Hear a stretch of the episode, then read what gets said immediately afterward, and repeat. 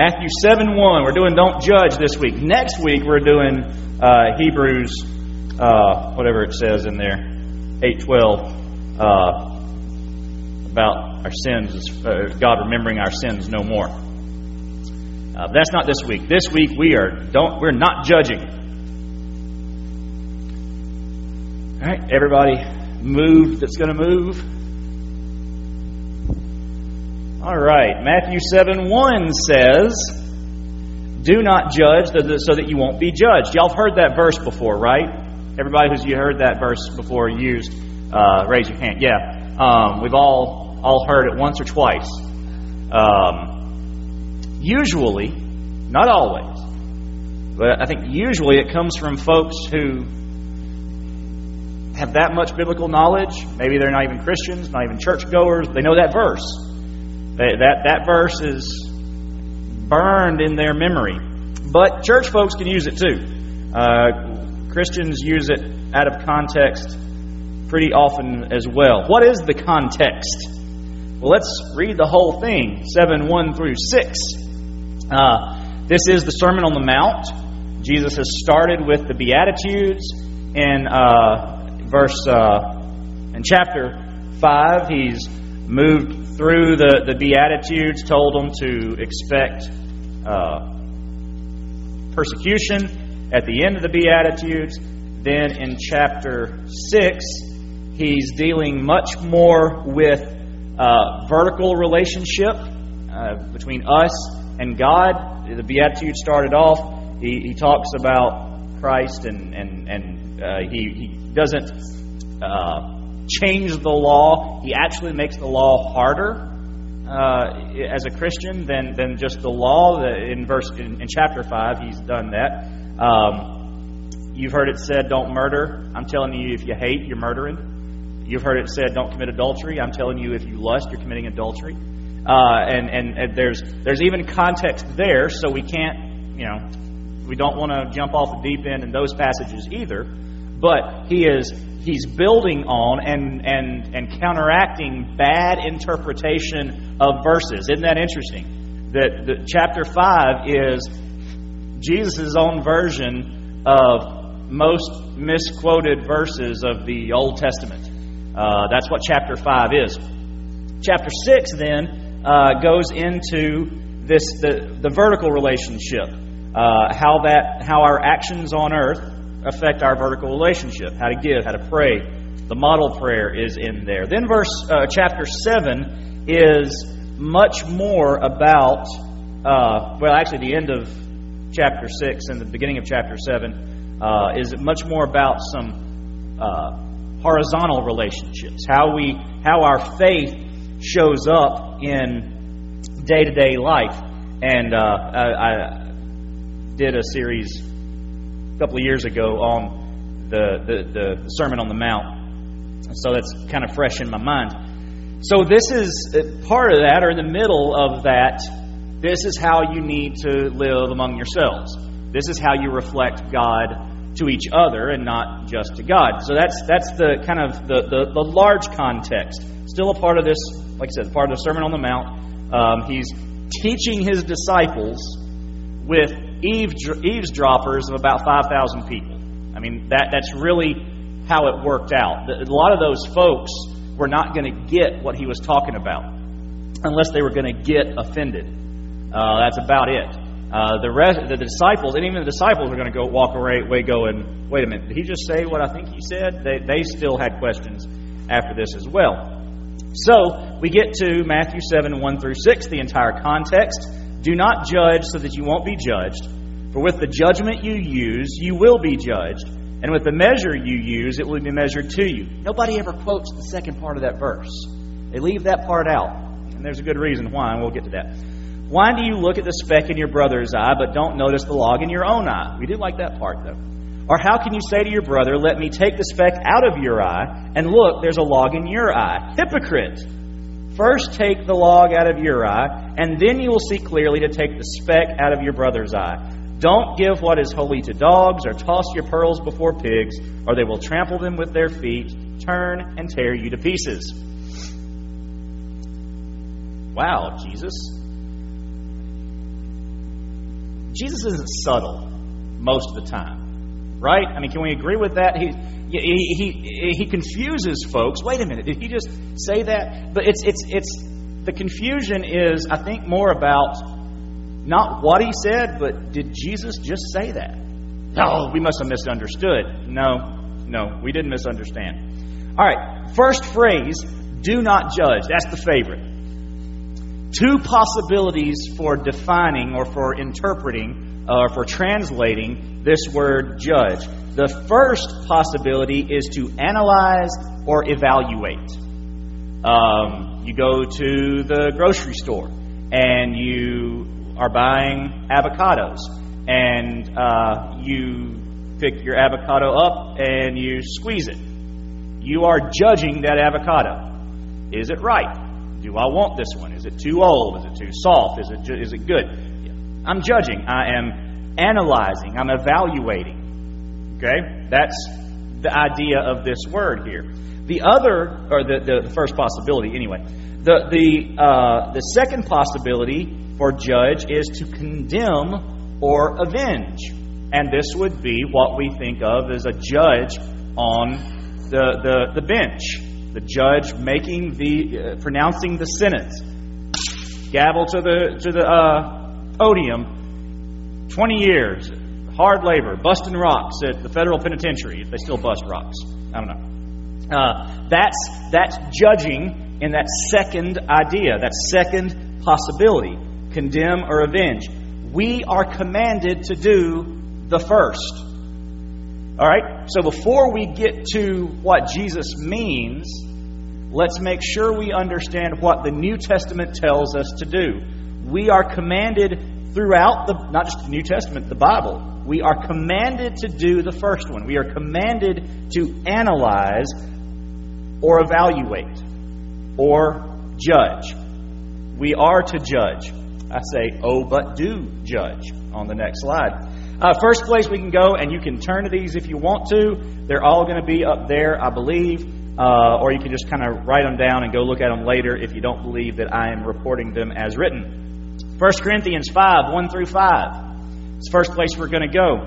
It says, It is widely reported that there is sexual immorality among you, and the kind of sexual immorality that is not even tolerated among the Gentiles. A man is living with his father's wife and you are inflated with pride, instead of filled with grief, so that he has committed this act might be removed from your congregation. Let's stop there for just a second. Verse 2 says that they should have their proper response toward this situation would have been filled with grief. Why? Because they would have judged the action. They would have analyzed and evaluated. Wait a minute. That is a sinful act. That's something that a church member should not be involved in. Therefore, we can state categorically that this man is not living the way he's supposed to. And then they are supposed to, the rest of that verse, or at least but because of their grief, he might be removed from your congregation. Well, who's doing the removing? The congregation. They're going to make a judgment. They're going to analyze. They're going to evaluate. Verse 3 For though I'm absent in body but present in spirit, I have already decided about the one who has done this thing as though I were present. Now hold on, Paul. You ain't talked to this dude. You haven't seen what he's doing, and yet Paul is saying, guys, I've already made a judgment. If he is sleeping with his father's wife, there's no discussion about this. There, there's, there doesn't even take time to evaluate, to analyze and evaluate we know what he is doing is sinful. Therefore, you should have made the correct decision uh, long before now. When you are assembled in the name of our, our Lord Jesus with my spirit and with the power of our Lord Jesus, turn that one over to Satan for the destruction of the flesh, so that his spirit may be saved in the day of the Lord. You know what? The one thing our Constitution says we are supposed to do as a church that we do not do church discipline exactly what he's talking about here kicking folks out. Now, we'll do that with a preacher. Sure, we'll kick him out anytime. But church members, no, we don't kick them out. Uh, they, they're tithers. Right? So we don't, you know, we don't, hmm. no, we don't mess with them. The preacher costs money, but the people give it, so we don't keep them, kick them out. Yet this is exactly what the Bible tells us to do. And if you think that that wasn't clear enough from Paul, he continues. We can skip on down to verse nine. And he says, I wrote to you in a letter not to associate with sexually immoral people. Let's see, Paul, if I'm getting this straight, I'm going to have to make a, a judgment call. To have to judge, to have to analyze and evaluate whether what they are doing is sexual immorality. Okay. I have to judge. But hold on, church people who don't like to hang around with sinners. He says in verse 10 I did not mean the immoral people of this world, or the greedy and swindlers, or idolaters Otherwise, you would have to leave the world. But now I am writing to you, writing you not to associate with anyone who claims to be a believer who is sexually immoral or greedy, an idolater or verbally abusive, a drunkard or a swindler. Do not even eat with such a person. For what business is it of mine to judge outsiders? Don't you judge, though? Those not in there, but this is the tenor of what he's saying. Don't you judge those who are inside? The answer being yes. But God judges outsiders. Put the evil one away, put, the, put away the evil person from among yourselves. So, what is this passage telling us? This passage is telling us it's not our business to judge outsiders, those outside of the church. Now, do we know that they are involved in sinful activity? Yes. Do we expect them not to be if they're not believers? No. We should expect the world to live like the world. And expect that as believers, we take to them the only message that's going to change that in their hearts. Not preaching morality, not a, an election, not those kinds of things, but the gospel of Jesus Christ. That's what's going to change people. Then, once they're in here, we disciple. What, what, what's frustrating is when a church has uh, someone come to Jesus. Well, first of all, some churches expect that person suddenly their life just to be 180 degrees different. They're not, oh, you shouldn't be struggling with sin anymore. really? What planet are you living on? Because we all continue to struggle with sin, especially those who were who were saved miraculously from it, but are now really trying to change their lives, and they are, are burdened by their sinfulness, but wrapped up for whatever reasons in it and can't get out of it. That's where the church is supposed to come alongside them and disciple them. How do we do that? Well, we do that by, yes, judging their actions. That person is doing things that I know biblically a Christian shouldn't do. Therefore, I am going to disciple that person and try to bring them along and help them in their their confusion, help them in their uh, their uh, addiction, whatever it might be. We tend, though, to jump straight to the bottom part and forget the parts at the beginning where we should be filled with grief. We just like to be filled with anger sometimes.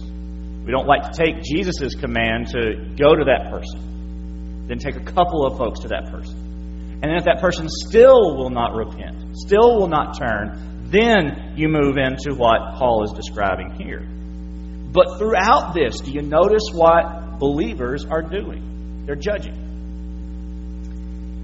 But this also means, and we're going to get here in a second, that folks are looking at you too. As you look at other folks, they're looking at you. And that's good. That's, that's beyond okay. That is great.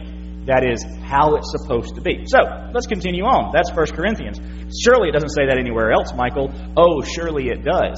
And don't call me Shirley. 1 John 4 1 Dear friends, do not believe every spirit, but test, sounds a lot like judge, judge the spirits to determine if they are from God, because many false prophets have gone out into the world. Now, this is where sometimes folks get mad at me because I tend to not be a fan of certain TV preachers, one in particular in Houston. that meets in a former basketball arena, right off 59. It, I don't want to call names, though. Um, and, well, you can't judge his. Yes, I can, because 1 John 4 1 tells me to test the spirits. And so I test what he says, and not just him, plenty of other preachers. I test what they say, and I take what's said, and I look at Scripture and say, that does not match. You know, you are supposed to do that with me every Sunday. If I get up and preach something, you're supposed to be able to take your Bible, priesthood of the believers, that's a Baptist distinctive, take your Bible and say, okay, he said it says that. It does say that. All right. And then we can move on. But if I say something wonky and way outside the realm of what would be Orthodox Christianity, you're supposed to look that up and test that and say, I don't think it says that. And you are supposed to then come to me, and I've got to say, Don is a great one at doing this to me every couple of weeks, usually with stuff I say on Wednesday night. I guess I'm less prepared on Wednesday night, speaking off the cuff more, because I'll say something on Wednesday night, and Sunday morning he'll come to me. I've been thinking about this since Wednesday. That did you say? And I'll think back and have to say, yeah, I said that, but that's not what I meant. Or say, well, I didn't say it quite that way, but it's great. He is he is processing everything that I say. He's testing me, which keeps me sharp keeps me from saying too much stuff off the cuff and getting in trouble. So, test the spirits, judge the spirits to determine if they're from God, because many false prophets have gone out into the world. And I believe many of these preachers standing in pulpits uh, today are false prophets, nothing but pure and simple. If you don't agree with me, that's fine. I'll tell you how you're wrong later. Matthew 18. Here's another one. If your brother sins against you, Hold on. Hold on. How am I going to know if somebody sins against me? If I, I, I can't judge what you just did to me. The Bible says don't judge. No, clearly I do. If your brother sins against you, go and rebuke him in private. This is Jesus talking here. So Jesus' command is already to discern, to evaluate, to analyze, to judge what your brother is doing and if that brother has sinned against you, go and rebuke him in private. Talk about it. If he listens to you, excellent. You've won your brother.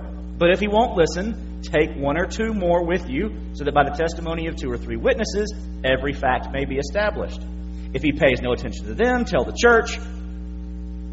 And look, this is like the third step, and the church is saying, Look, you did this. Are you going to fess up? No. If he doesn't pay attention even to the church, let him be like an unbeliever and a tax collector to you, not a part of the congregation. Now we jump to Paul in uh, 1 Corinthians 5, where he is discussing same thing. So, we have to judge, right, to get to this point. Well, surely that's enough, Michael. No, no, no, no let's go to the Old Testament. Leviticus 19, 17 through 18. You must not harbor hatred against your brother. Rebuke your neighbor directly, and you will not incur guilt because of him. Do not take revenge or bear a grudge against members of your community, but love your neighbor as yourself. I am the Lord. You must not harbor hatred against your neighbor. Well, why would I want to? How would I do that? Or rebuke your neighbor directly. What am I rebuking him for? Well, clearly I have judged his actions.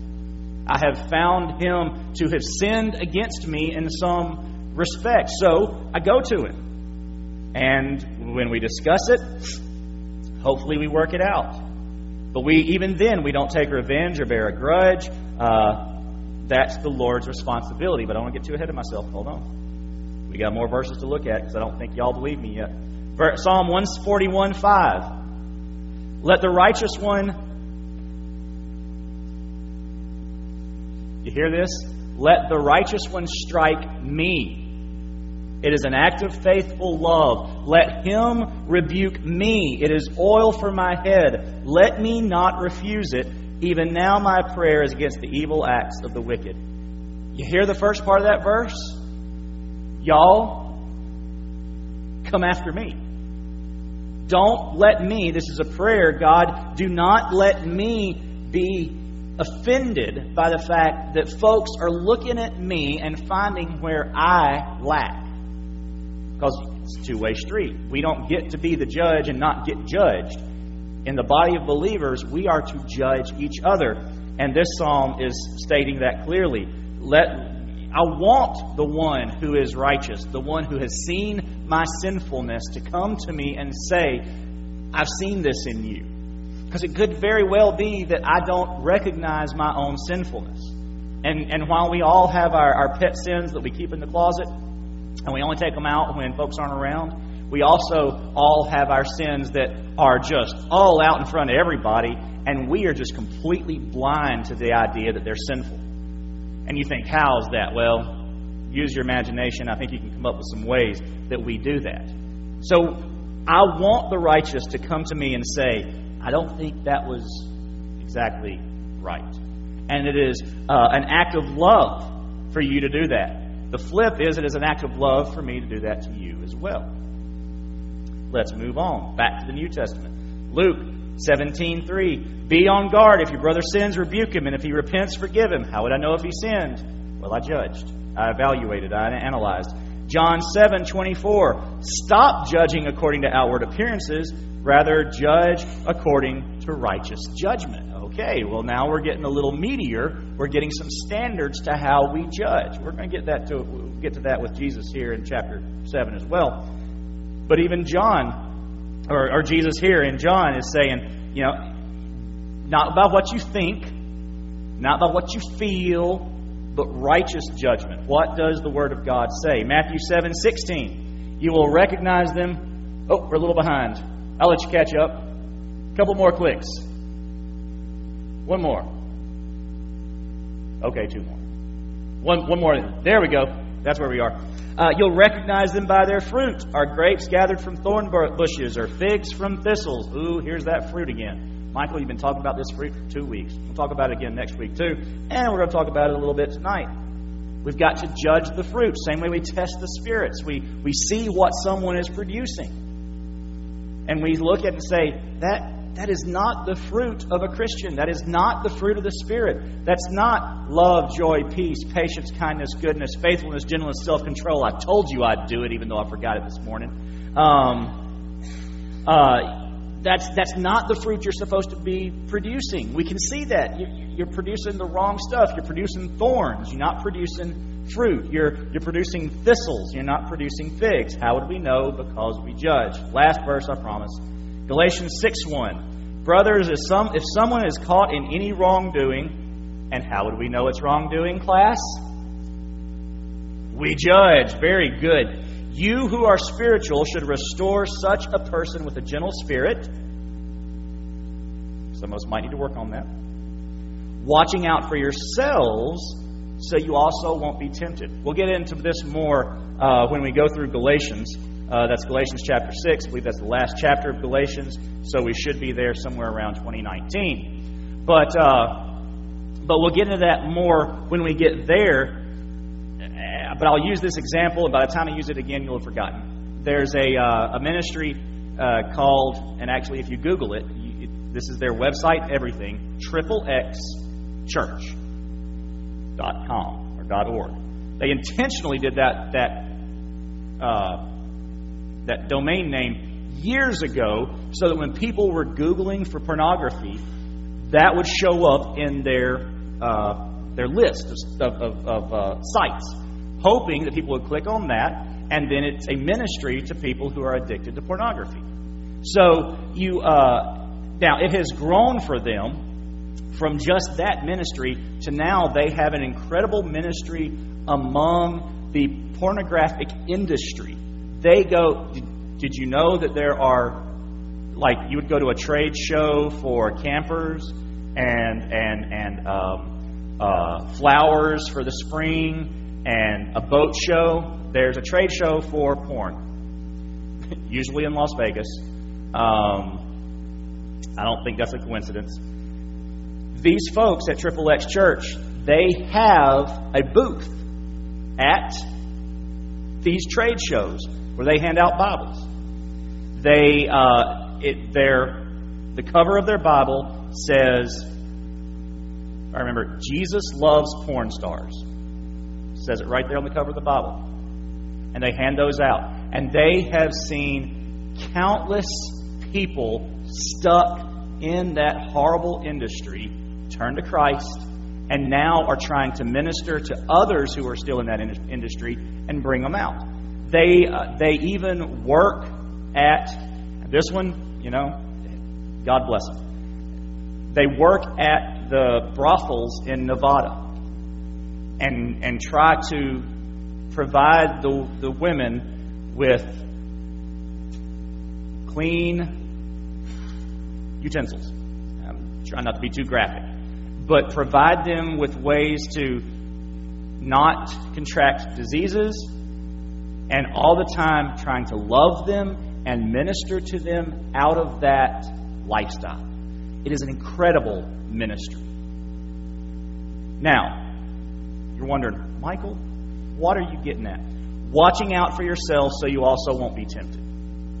In our haste to point out someone's sin, and even if it's in this case in Galatians, it's not just pointing it out, but it is it is discipling th- them through that. If someone's caught, you are spiritual, to restore such a person, that's the goal. The goal is never to kick them out of the church. That's not the goal. That might be a tool that's used in order to restore them, but that's not the goal.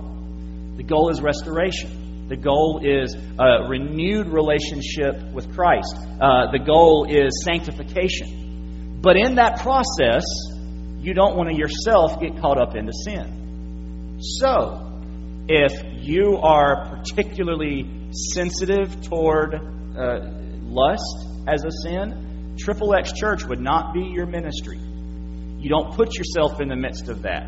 And that's just one of the most glaring examples I can think of. But if you are a former alcoholic, you might say, I need to minister to alcoholics. And you probably do need to.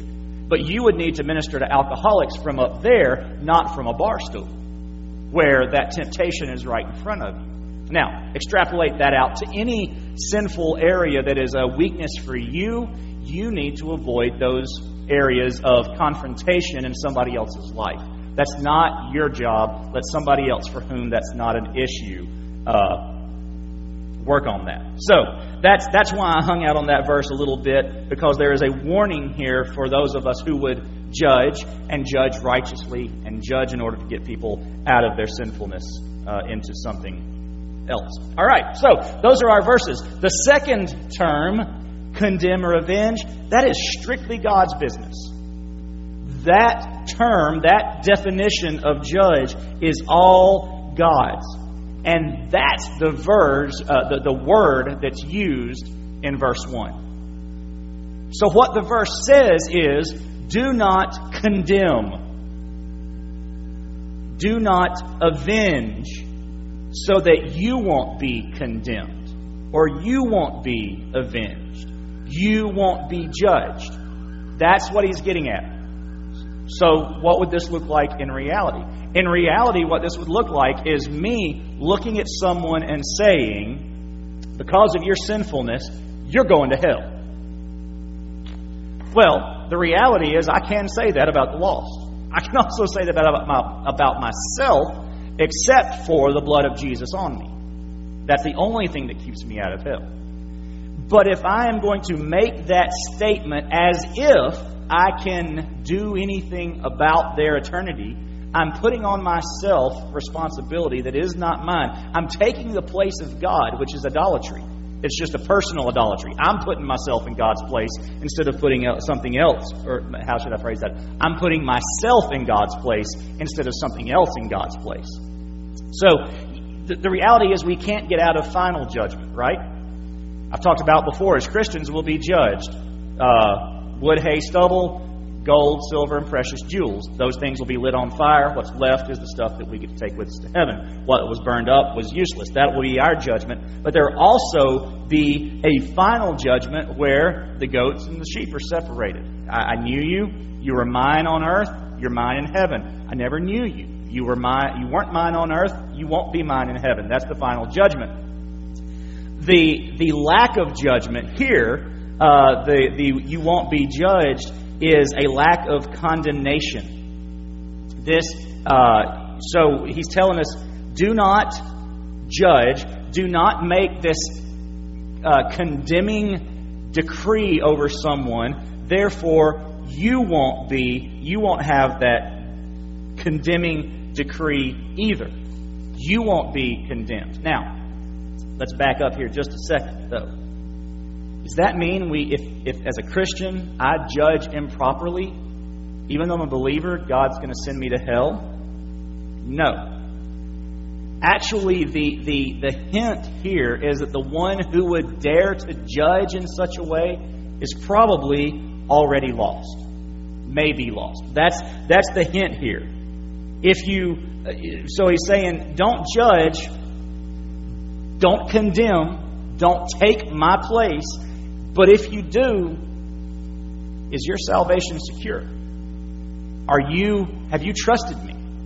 Because if you would put yourself in my place, God's saying, you know, fleshing this out a little bit, if you would put myself in yourself in my place, you've not understood me at all. You've not trusted my son because you know you, you're nowhere near my spot, nowhere near who I am. And the implication here is that the one who judges will certainly be on the receiving end of that judgment. So there's something bigger here than just Christians saying, mm, other Christians, you're not acting the way you're supposed to. This is a, a, a judgment that is a result of depravity, the result of lostness, primarily. But there's something here for us. Remember, he's talking to his disciples. But interestingly enough, you know, Jesus knew other folks were listening. I guarantee you there were uh, some Pharisees listening, some, some Sadducees, some some scribes and teachers of the law who, who had followed him around because they're trying to catch him in something. And so when he says this, talking to you, disciples, but I know who's listening. So don't judge, don't condemn, because if you're going to condemn that way, if you're going to use that standard, we'll get to that second. If you're going to use that standard, well, you're going to be condemned as well. So you see the effect on the guys who were on the outside and Pharisees. I mean, what do we? What's the term we use when we say somebody's being judgmental? Being Pharisees, Pharisaical, if we like the big word. That's what we say about them. They're, they're acting like Pharisees. Well, exactly. If you are going to take on yourself the role of judging someone's salvation by their actions, you think you're God, and if you think you're God, well, you're clearly not in the repentant state of a follower of Jesus because you would know you absolutely were not. So that's what he's getting at there. Verse 2 For you will be judged, because remember we're trying to keep this in context, for you will be judged by the same standard with which you judge others, and you will be measured by the same measure you use. All right? So, again, he's still talking to the disciples, so there is something for them here. Don't judge, don't condemn, because if you do, your judgment is uh, based on your lack of salvation now. But if you do judge, you're going to be judged by the same measure you use. I don't like that verse. I have a much higher standard for everybody else than I have for myself.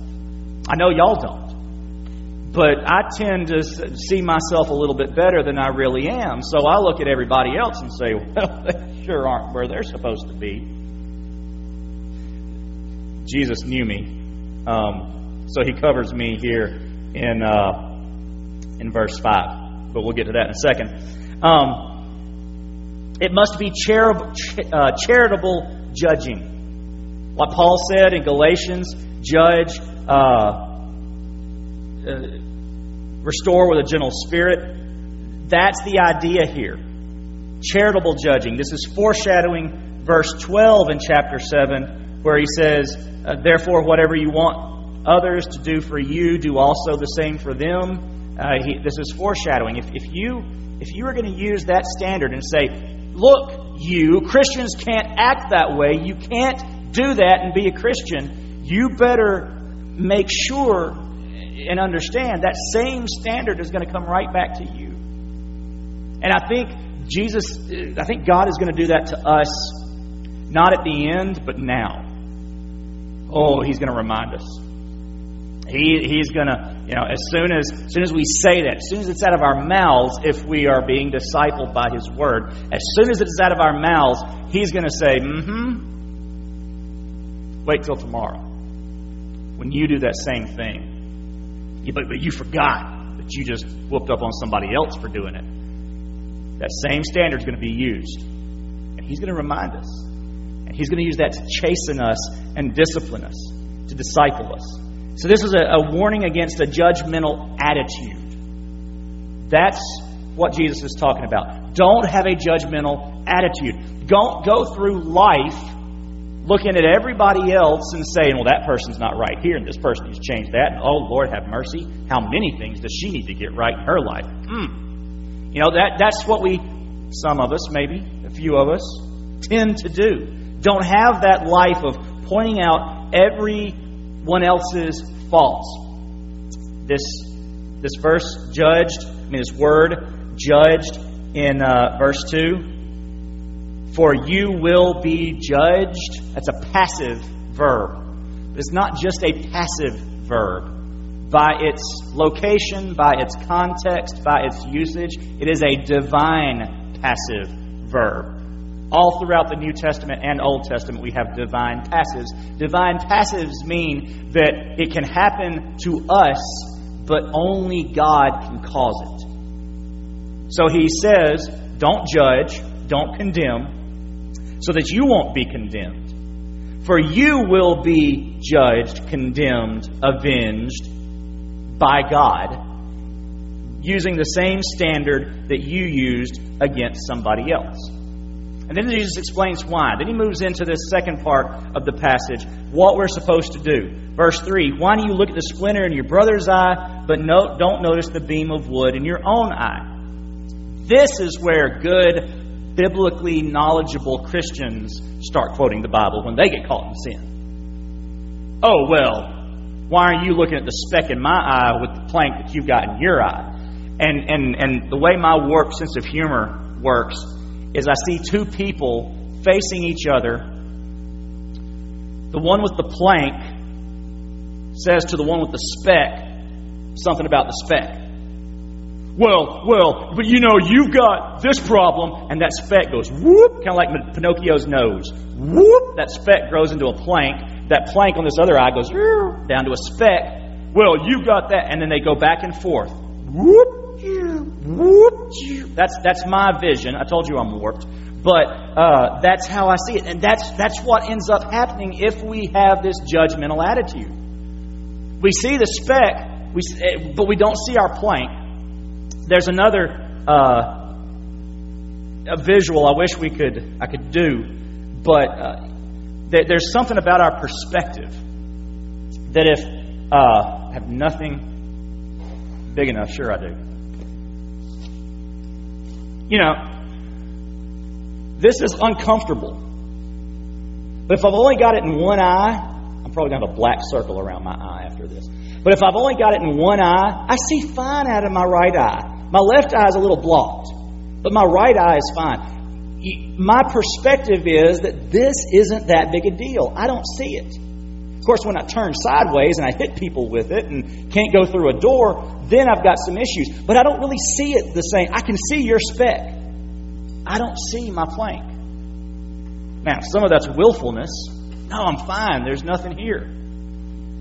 But that's what that that's that's how we work. We totally, because of our perspective, miss what should have been completely obvious in our own lives. Jesus is saying, don't miss what is completely obvious in your life. Everybody sees it.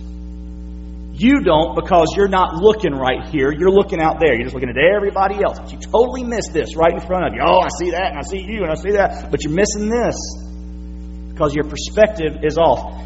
As Christians, our self examination must outweigh our effort on others. Did y'all hear that? Can you read it? As Christians, our self examination must outweigh our effort on others. If I'm examining you twice, I better be examining me four times. And if I'm after you eight times, it better be 16 for me. I must be looking at myself more than I'm looking at others. I'm not supposed to stop looking at others. You're not supposed to stop looking at others and bringing brothers and sisters along in their sanctification and their discipleship. But you do it with a, a heart that looks at yourself first. And once you get the blank out, look what Jesus continues to say in verse uh, 5 First take the beam of wood out of your eye, then you will see clearly to take the splinter out of your brother's eye. We've all had the eyelash in the eye, right? And for some reason, the movies made in the 40s and 50s, that was an excuse for kissing. I, I, I never, uh, you walk in on somebody kissing, and oh, they have something in their eye. I, I don't see how that works, but okay. If that's your excuse, if you're going to try it, fine. But we do have to get very close, right? Mama pulls open your eye, blows in it, and you're thinking, how is this helping me? Uh, and then, you know, with the finger or whatever, trying to get that eyelash out of your eye. Now, if that music stand is sticking out of my face four feet, how well am I going to be able to get to that? That's the image. Don't ever tell me Jesus doesn't have a sense of humor. I mean, this is Abbott and Costello, Laurel and Hardy type stuff here that he's describing. He's using this ridiculous scenario to get the point across that you cannot help someone with their own sin when you have done nothing about this baggage of sin that you are personally carrying. You'll be able to help your brother better. You're a hypocrite, though, if your concern for others is greater than the concern for yourself. That's when hypocrisy takes form, takes root in our lives. Self awareness makes you much more gracious. You, as al- a former alcoholic, can understand what that alcoholic is going through. Why, no matter how he or she tries, they cannot put the bottle down. Why the drug, addict can't leave the needle alone. You understand that better than anybody. So, what is your response to that? I can't believe you can't get over that. No, no. Uh, I, have watched enough TV shows about AA and those the sponsors and how they help these uh, current addicts or more recently former addicts overcome their addiction. That would never be the response. Now, the love may be tough, but the love is gracious. That is how we, as sin addicts, are to respond to each other who are also sin addicts. I may have better control over my sins, whatever they may be, right now than you do. Tomorrow, it might be that you have them under control better than me, and we help each other. We iron sharpens iron, Proverbs tells us. So, if my concern is greater for you than it is for me, I've got a problem. Well, Michael, what does he mean about tossing pearls? It is an odd verse to throw out there. Uh, don't give what is holy to dogs or, or toss your pearls before pigs, or they will trample them under your feet and turn and tear you to pieces. Some have said this relates to evangelism. It does not. There is no one to whom we should not share the gospel, or with whom we should not share the gospel. We should share the gospel with anybody who will sit or stand and listen to the end of the presentation. Or even if we only get to the middle, share what we can. Nobody that should not have the gospel shared with them. This is addressing whom we are to correct. That's what it's talking about. When he says, don't cast your pearls before swine, don't throw what's holy to dogs, what he's telling is there, is some, there are some people that you just don't need to even bother correcting. That, really, Jesus, that seems kind of harsh. Matthew 18, 17. If he doesn't pay attention to them, tell the church. If he doesn't pay attention even to the church, let him be like a Gentile and a tax collector to you.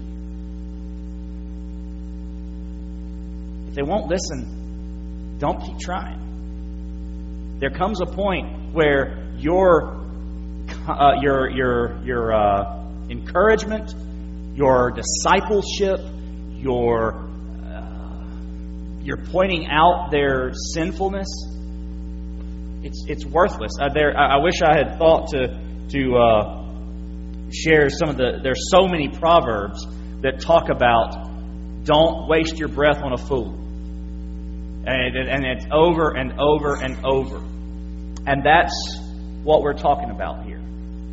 Don't don't spend your time trying to disciple someone who will not be discipled. Try, give it the effort, go to that person, take two or three, bring them to the church, whatever.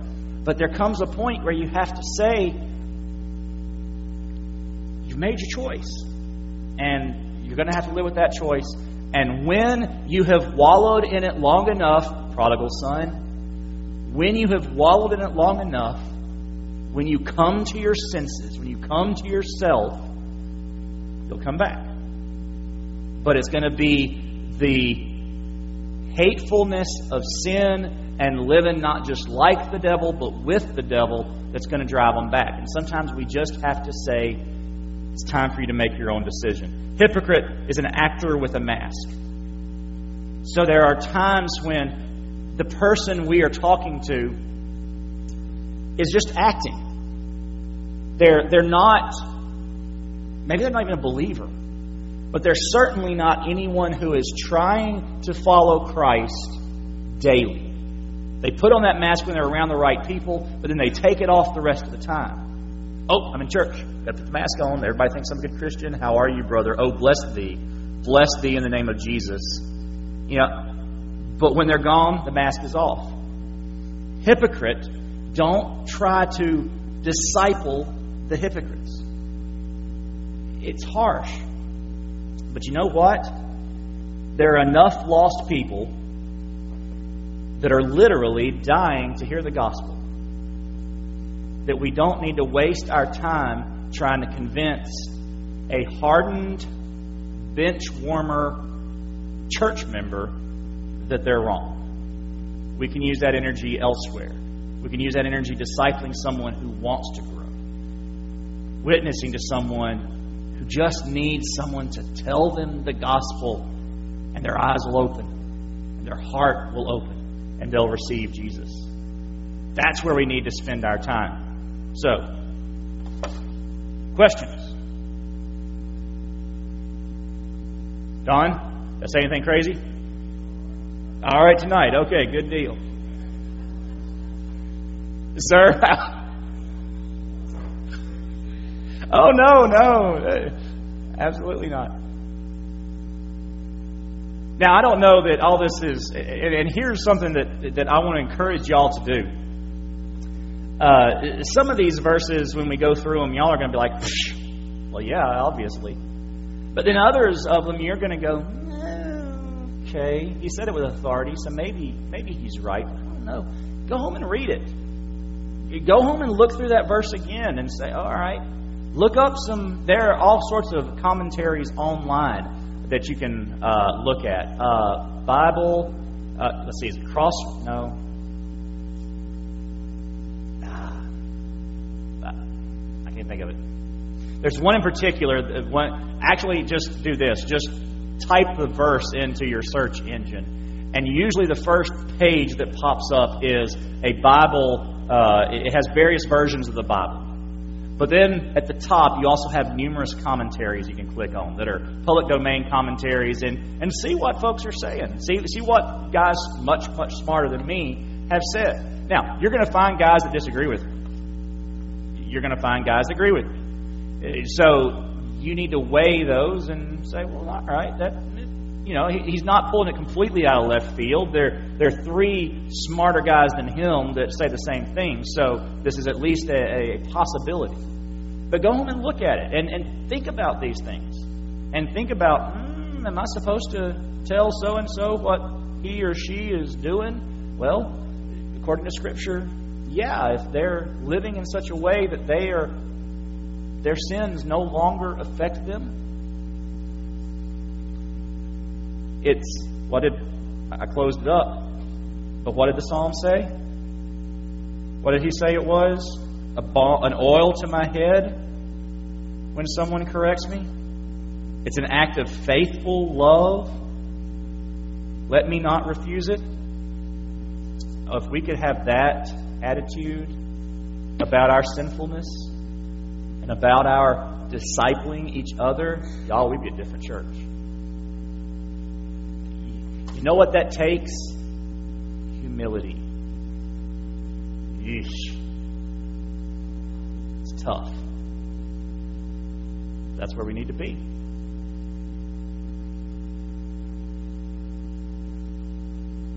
I am amazing. Y'all leave here with absolutely no questions every week. Gosh. Maybe not. That was a joke. I don't really think I'm amazing. Yes, ma'am, Ars.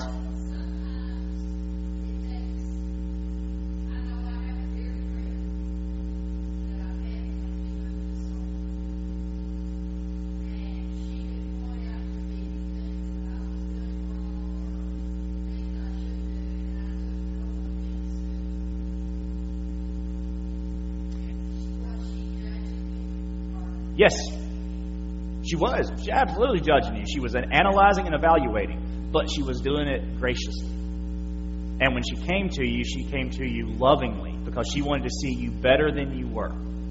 She wanted to see you more Christ like. Uh, I don't think Etta will fuss at me for using her as an example um, because she would normally tell this on herself anyway. In college, she was she is very black and white. It's either wrong or it's right and she in college did not mind letting you know when you were on the, side she didn't approve of. And uh, there were a couple of friends that were perfectly fine with that, and then there were others that it was just too harsh. And she has softened over the years, primarily because she realizes exactly what Galatians says. We do it with graciousness, we do it with love, we do it with the idea of restoration we do it often with the idea of condemnation. And this friend of yours did not do that. It was not, look how bad you are. That's horrible. I can't be around you. No, it was, you know what? I see this in you, and you may not see it in you, but this, I believe, is something that will hinder your growth as a Christian. And if you get this right, that's just another step towards your sanctification. Now, she may have used completely different words than that, but Mm. Tone's fun. We're, not going to talk too much about that. But yeah, it, it, was it was your tone of voice or her tone of voice. Yeah. Uh, a lot of us have that problem. But but her tone of voice in confronting you affected a lot of how you uh, took it, right? I mean, she could have said the same thing in, in, in maybe your tone, and you wouldn't have taken it as well. That's exactly right.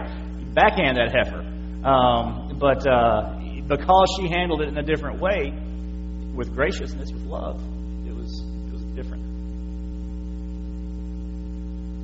Yes, I did say backhand that heifer. Good gracious, lighten up. I call my daughter a heifer all the time. The first two years of her life, that was all she knew. I just you know, called her heifer, and she responded to it. Three. The last year, she's kind of quit responding to it as much. I don't know. Mama's must have been talking to her. Mom must have been talking to her and saying, "You're not an heifer." She's definitely a heifer. All right. Well, let's pray. I won't keep you for no reason. Lord, we do thank you that. Uh, first of all, that, that others have the responsibility to, to correct us that we, as a community of faith, a community of believers, have the responsibility to sharpen each other, to, to call out each other. Lord, I pray that we would not use that as a bludgeon, uh, as a way to, to get back at people we don't like or hurt people that have hurt us, but instead we use it as a way to, to, to purify our church, to sanctify our church by sanctifying each other. God, may we act in all ways in love, but all in all ways in truth. We speak the truth in love, as your word tells us to. God, may we may we be uh, of each other in, in, in everyday life, not not just in Sunday school as the teacher standing up in front of somebody or in, in moments like these, but may we constantly spur each other on to good works. Again, something your word says. God, may we be to each other uh, a constant, loving, gracious encourager towards sanctification. May that be our, our cry, uh, one of our many, uh, toward each other. And may you use that then to, to, to purify, to sanctify our church, God, to, to be more uh, uh, prepared vessels to take your word to a lost world, to, to minister, to evangelize. God, it, so much of what we do as a church depends on what goes on in individual hearts.